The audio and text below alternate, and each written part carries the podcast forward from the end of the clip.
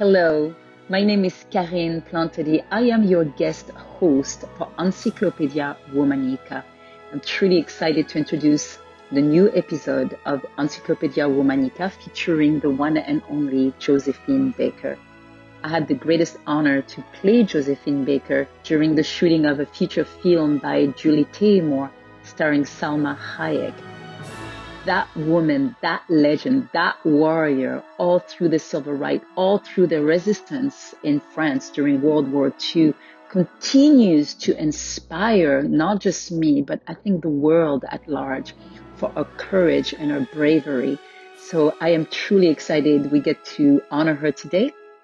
Now, please welcome the host, Jenny Kaplan, to tell you a lot more about Josephine Baker.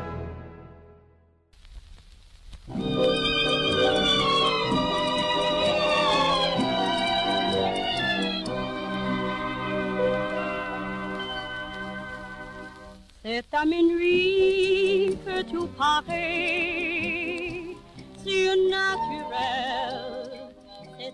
Hello. From Wonder Media Network, I'm Jenny Kaplan, and this is Encyclopedia Womannica. Today's leading lady dazzled audiences around the world. Her story will take us from the Midwestern United States to the Harlem Renaissance to France and back again. She starred on stage and screen and used her fame to support and promote causes she believed in. We're talking about Josephine Baker.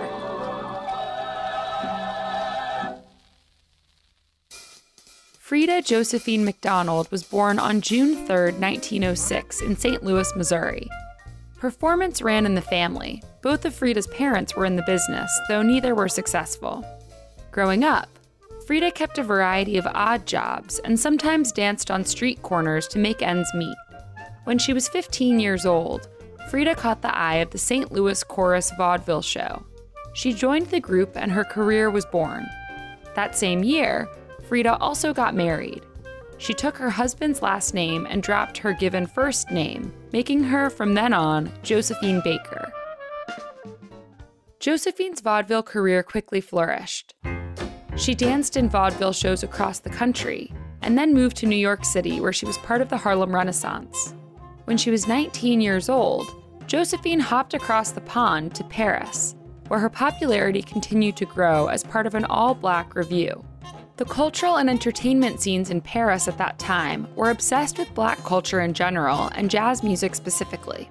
Josephine danced and sang in front of rapt crowds. At the Folies Bergère, the rage is Josephine Baker, daughter of a St. Louis washerwoman. Her loose-limbed abandon epitomizes Paris at night. In a performance for the Folies Bergère that made her an instant star, Josephine famously danced wearing a short skirt made of fake bananas and strings of pearls. The performance was iconic. It served as a revolutionary means of reappropriating racist stereotypes thrust upon black people. Josephine was an international sensation. It was a particularly remarkable feat for a black woman at that time, as she was performing for largely white audiences in an era of widespread prejudice. Her performances, including the famous one with the banana skirt, not only entertained, but served to disrupt widely accepted racist norms and tropes. She also took her talents off stage and on screen in several successful movies, and she sold products to the adoring fans who wanted to emulate the way she looked, including a skin darkening lotion and hair pomade. Josephine was extremely successful, allowing her to live in a mansion in southwestern France. She also adopted 12 children from around the world, and she had a pet cheetah named Chiquita. In 1937, Josephine renounced her U.S. citizenship and became a French citizen. Around that same time, Josephine remarried, this time to a French Jewish sugar broker. The marriage would last until 1941. Josephine was openly bisexual and also had a number of public relationships with women throughout her life. After Germany invaded France in World War II, Josephine took on a new role spy. Her performances were put on hold because of the war, but her fame bought her access to rooms most people could never enter. The French resistance recruited her, and Josephine gathered intelligence and housed other resistance fighters.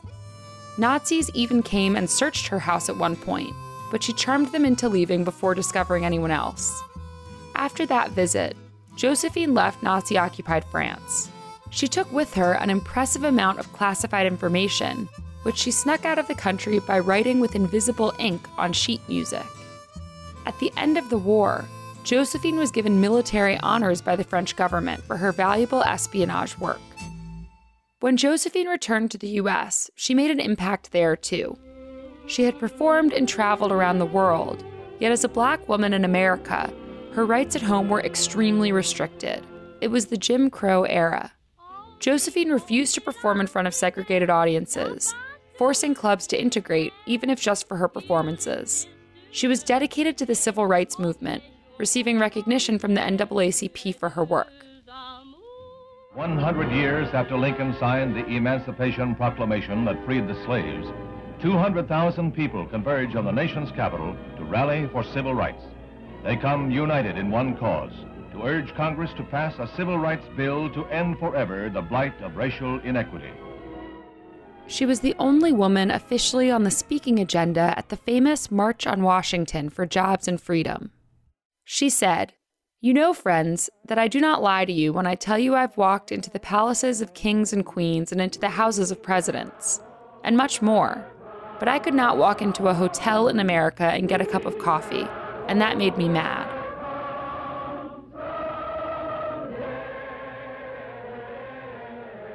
Josephine continued her work on stage and as an activist for the rest of her life.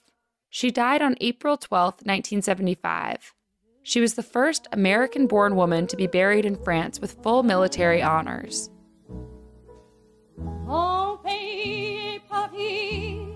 Josephine Baker, an unlikely but wildly successful megastar, left a lasting legacy as a performer, patriot, and activist.